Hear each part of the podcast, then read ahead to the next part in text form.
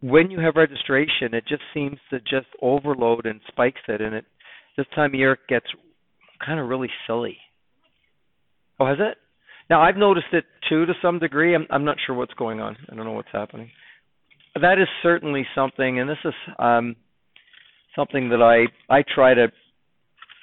You, you some of you would know from university, and the one thing I, I've never been able to understand about college is it's not very political. So if you've got a complaint, you know, university, you go to your council and they go to the bat for you. And I don't find the GCSA does that much here. They don't. Yeah, which I which I don't understand because something like that would be a complaint you would normally put to your, you know, your your academic council to say, you know, it's kind of shitty here. We need it fixed, and then we'll go forward with it. So I don't know why it doesn't happen here. Okay, I'm recording this too. Awesome. All right. So um, take heed because this is something that students somewhat struggle with because it's a little bit different than you may be used to. So when you guys have been doing range of motion testing, right, to some degree, active, you're only doing active, but you're still doing it just the same. What is it you're actually measuring when you're when you're asking someone to do range of motion and move a limb through a joint? What is it you're actually looking at? What are you what are you trying to decide? What are you Okay, so you are comparing it, but what are you what are you comparing? Okay, so what constitutes that movement? Maybe. Okay, such as.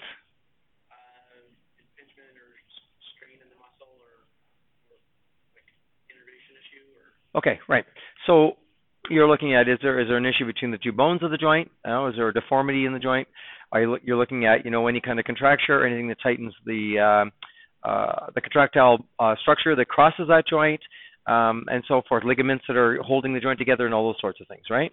So a number of those things are considered to be um, conscious things.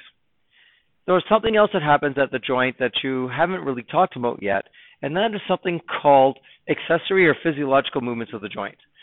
So when we look at a joint and we measure it, there is something that happens between the two structures that you don't have any conscious control over. But without this particular movement I'm going to talk about today, it will significantly change, alter, or limit the kind of range of motion a joint can have. Okay? So, we'll get to that in a second. Accessory movements are those movements within the joint and surrounding tissue that allows for full range of motion but cannot be performed actively in isolation. So, if you think about it, a muscle working, joints interacting with each other, we can we can isolate those and see if they're functioning appropriately. This we can't. So this is called the study of arthrokinematics. So if you think of the terminology of that, arthro is joint and kino, kino is movement. So it's the movement of the joint itself. So joint play are movements that are not under voluntary control but necessary to achieve full pain-free motion passively. So these accessory movements, if they're not functioning properly, as I said, the patient's range of motion will be exceedingly limited. They cannot be created through active movement or contraction of muscle. So you might note that a patient's got a completely strong muscle, everything seems fine, yet they can't move the joint. So the other one are component movements, which are involuntary obligatory joint motions occurring outside the joint. And they accompany active movements and are necessary for full pain-free range of motion, such as the scapulohumeral rhythm. Have you guys taken that? Probably not. Yes? Kevin, come on, take your shirt off.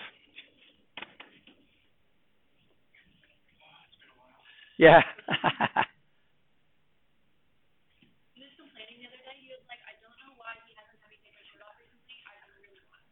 okay, so you're no, you're going to turn your back to them. Okay, and what I want you to watch for the moment, come on, up, no, come on, come on, so everybody can see it. What I want you to watch, I'm going to ask Kevin to abduct both sides. Okay, what I want you to watch is not the range of motion of his abduction. I want you to watch his relationship between the movement of his arms and then the movement of his scapula. So go ahead and abduct, continue through, and come back down again. So what have you seen there? Do it again. What is happening at the scapula? It's rotating. Okay, that is called the scapulohumeral rhythm. For every degree of AB, uh, for every de- two degrees of abduction, you get one degree of rotation of the scapula. So what we're saying is that if anything limits that scapular rotation, what's going to happen to his range of motion? All right, so I'm going to attempt to try to stop that, okay? So I'm going to, I'm going to come this way just a bit. Actually, let's go this way. I want you to try to abduct. Continue. Yep. Go, go, go, go, go, go, go, go, go. Come on. That's as far as you can get. Okay. So from a from a uh, what we consider a normal range of motion of abduction, you require that to happen. So anything that limits that rhythm is going to affect the range of motion that happens at the shoulder. Okay, so that is known as a component movement. Thank you.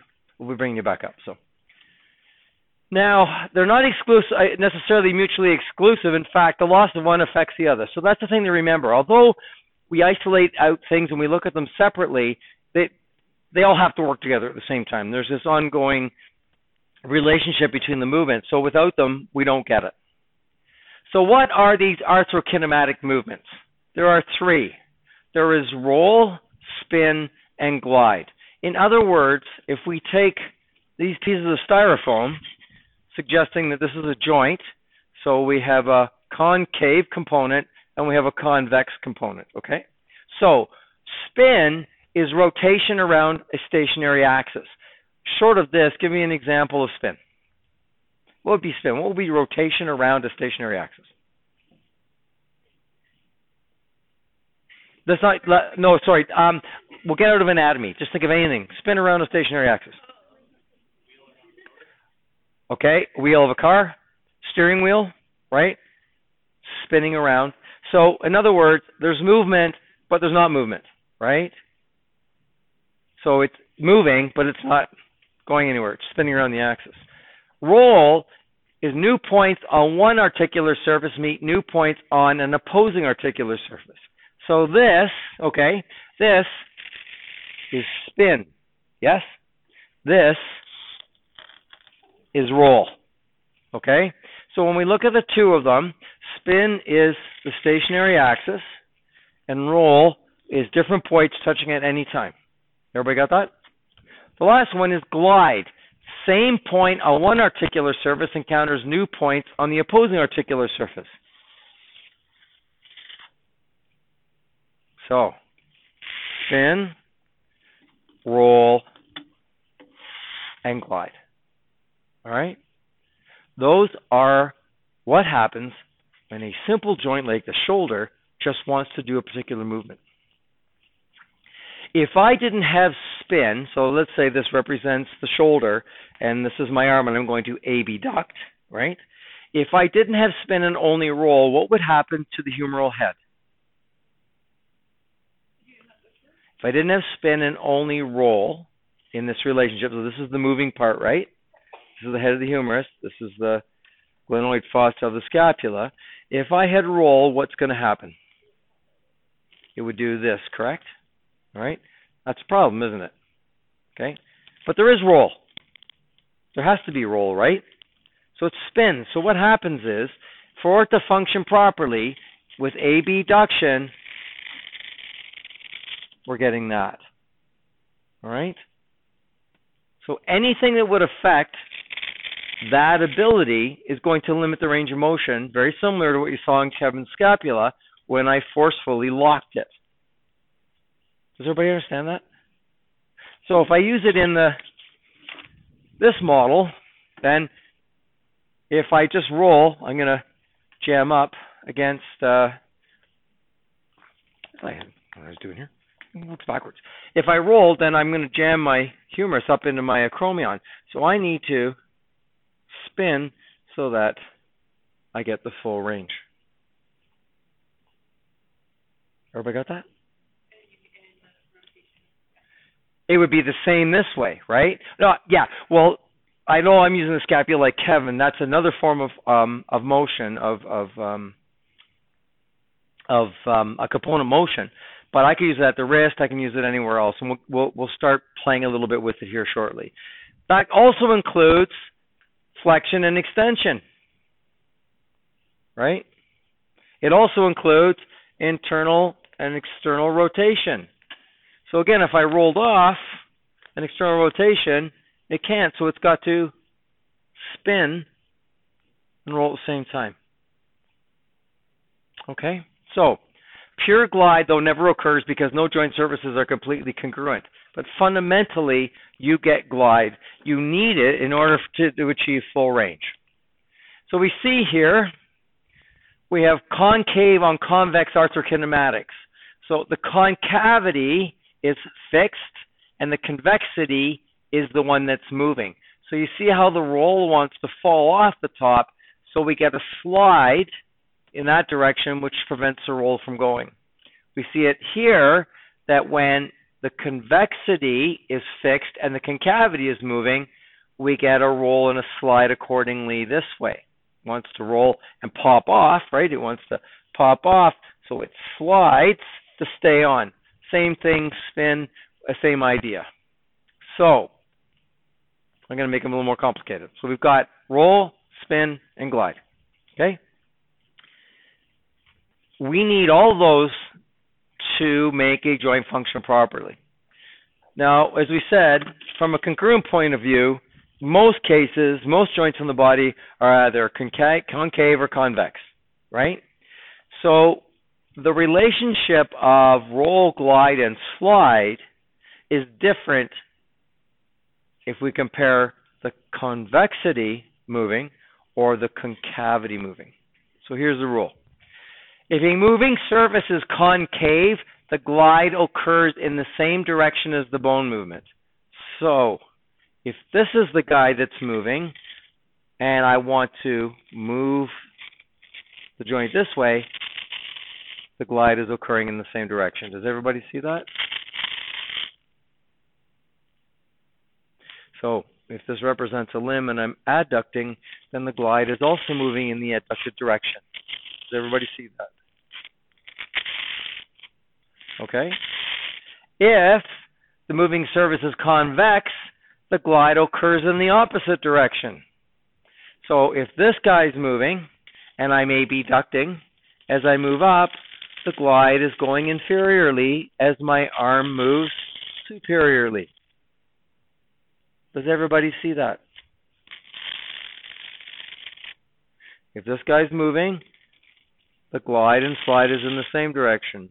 If this guy's moving, the glide is in the opposite direction.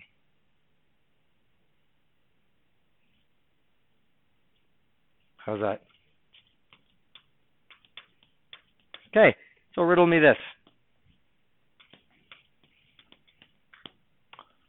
In the hip joint, I am going to let's give you shot. I'm going to AB duct, A sorry, AD duct my hip. Okay, so what direction is the slide? You can talk it amongst yourselves if you want.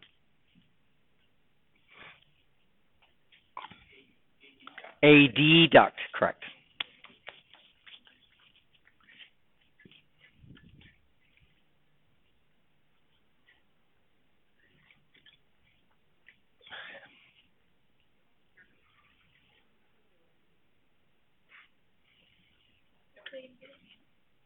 It's not the same direction. First thing you need to the first thing you need to think about, ask yourself, in in this hip abduction, what's moving? A concavity or a convexity? It's a convexity. So what is the convex rule? AB. AB duct. I say, did I say AB? Oh, AD. It doesn't matter. So okay, AD duct. AD duct. Okay, sorry. But ultimately, your first question should be, what's moving? A concavity or a convexity? So it's convexity. So what does the convex rule say? That it moves in the opposite, right? So if a deduction has the leg going down, okay, if it was only rolling, it would roll down. So if it's going down, the glide is going up. Okay, so that's the that's the first thing you have to do when you're asked to think about what joint movement. What's moving? Concavity or convexity? Convexity, the rule is opposite. Concavity, the rule is it's the same.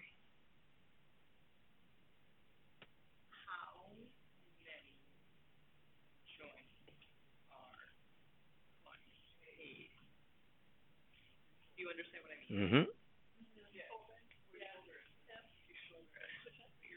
But but the the question becomes which one's moving and which one's not, right? So in the hip, right, the ilium's fixed, so it's always the convexity that's moving, right?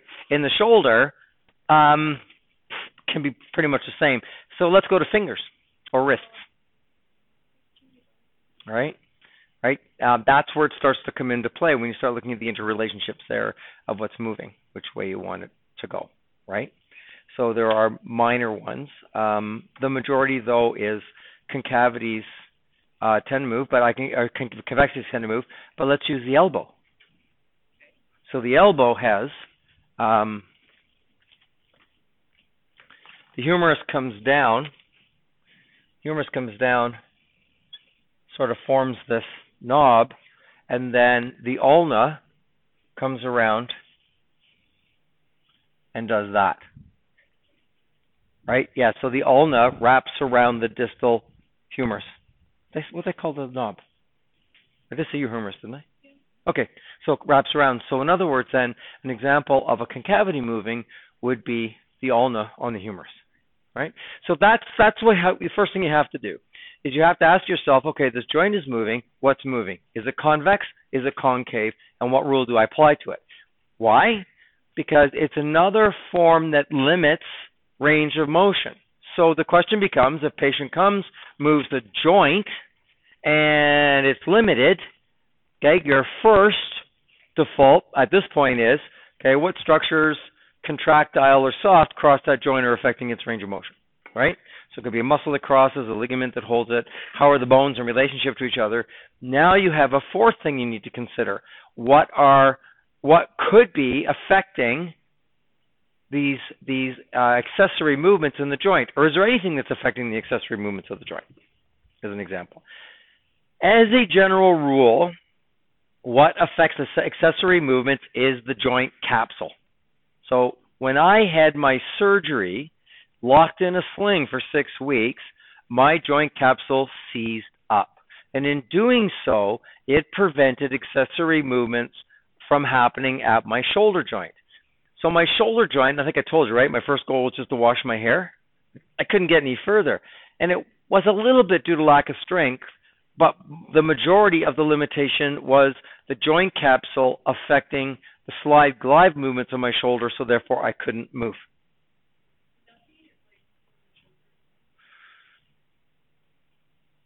Kinda. it's a little more complicated than that. Uh, it does involve the joint capsule, but it's actually the joint capsule that's somewhat limiting the range of motion, and then eventually the accessory movements get involved in. Because in, in frozen shoulder, abduction, external rotation are what are affected. So that means something you're going to learn next semester is every joint in the human body has a capsular pattern when the capsule is is is um, is injured and every joint in the body has something called a closed packed position and an open packed position. In other words, a position where the two surface articular surfaces are really jammed and a position where the articular surfaces are slightly far apart from each other. Okay? And the capsule has an effect on that. So generally if you're into a capsular pattern, you're you're forcing the two articular pieces together and they just don't function very well. But ultimately, so I have one of these. Um, for those who who kind of aren't sure, this represents your convexity and this your concavity, and this represents your convexity. So you can see that if I move the convexity, which way the glide's going, and you can see which way the glide's going if I move the concavity. Same direction if it's concave, opposite direction if it's convex. Same direction if it's concave, opposite direction if it's convex. Anybody here at joint mobilizations at physio? Where they, you know, grab your joint and pull it and then they're cranking your joint through? These are joint mobilizations are completely and, and entirely based on this theory. So if I find that someone's got a capsular pattern and accessory movements are limited in a joint, my mode of treatment is joint mobilizations. I actually force the glide. Okay, come on, again, take your shirt off.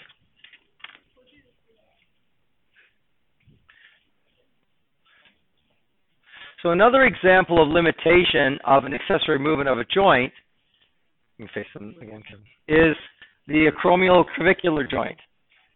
So we talked about the scapulohumeral relationship in abduction.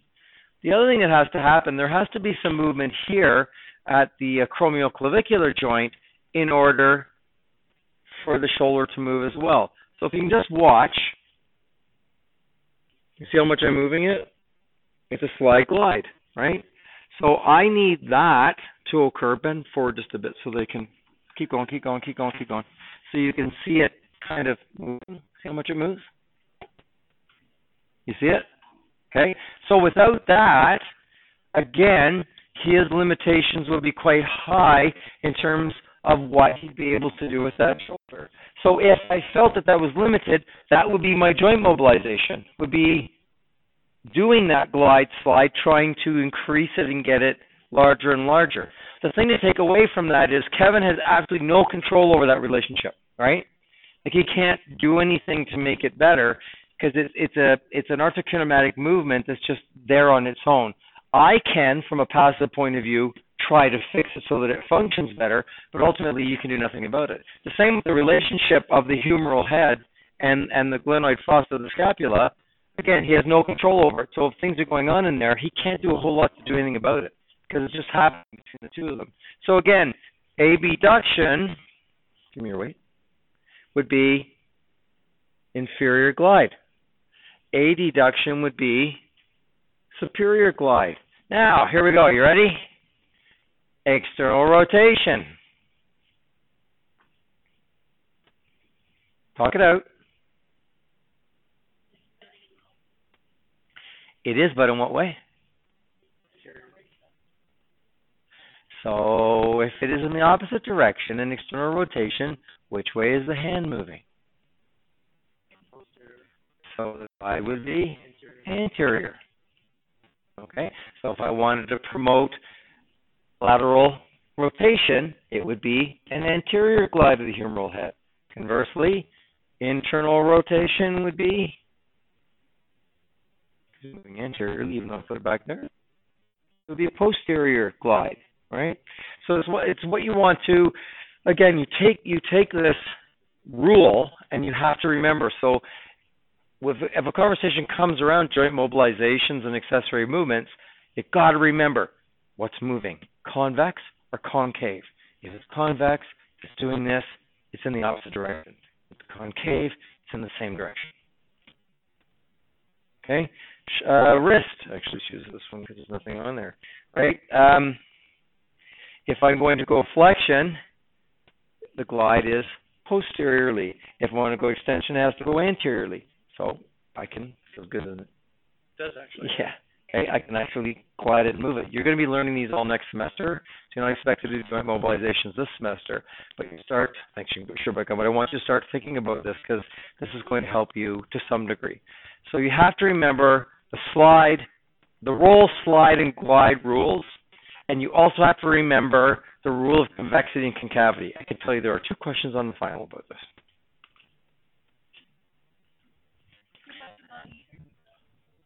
questions. Because it's only just, just teaching the theory. It'll be far more in depth next semester. So if we look at an example here, so the glenohumeral joint has the concave glenoid cavity of the scapula and the convex head of the humerus. Abduction is inferior glide because the convex head is moving. Adduction is superior glide. Again, it's going down, so therefore the glide is up. And as I said, internal rotation is posterior and external is anterior, right? So it's this is um until you get used to it, it's almost like a close the eyes, kind of step through the motion type of thing. You got to think about okay, it's convex and how it goes through. So you have to again have a good understanding of the joint surfaces in terms of the relationship of the two bones in that joint, and then make a determination of which one's moving and what glide you want it to go. So for me to wash my hair, was a lot of inferior glides, anterior glides and posterior glides, right, to get things moving. So she would actually put the joint into a stretch in the joint capsule to try to get those accessory movements back again to get me back to full range. Ah, so let's look at this one. Tibial plateau, so the top of the tibia is concave. And of course the distal end of the femur is convex, the two, the two um, condyles. So what would knee flexion do? What, what direction would the glide be? Flexion. Which way is the leg moving?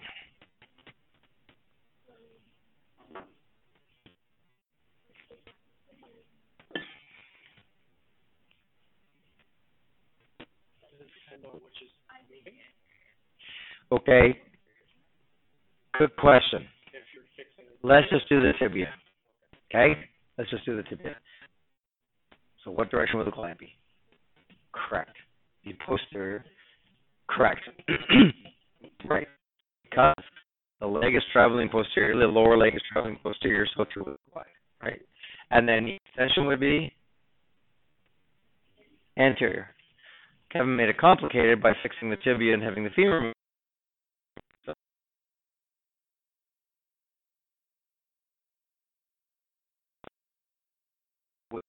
be would. So you can learn uh, uh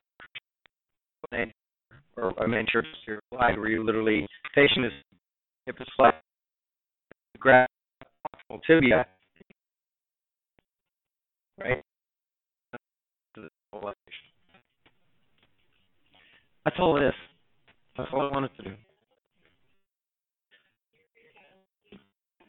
No, if it's functioning properly, it's fine.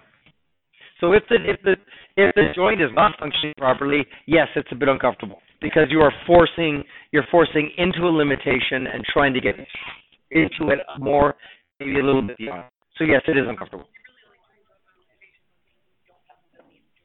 Absolutely correct. Right. So you so when you take your learning about joint mobilizations next semester and the semester after, joint mobilizations are a treatment, but they are also an assessment.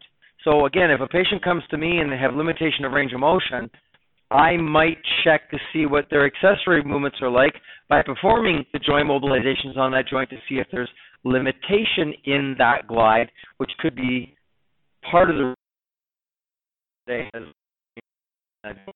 because it's not the the arthrokinematic or the accessory movements aren't functioning properly. So yes, joint mobilizations are a treatment, but they're also an assessment tool. Any questions on that?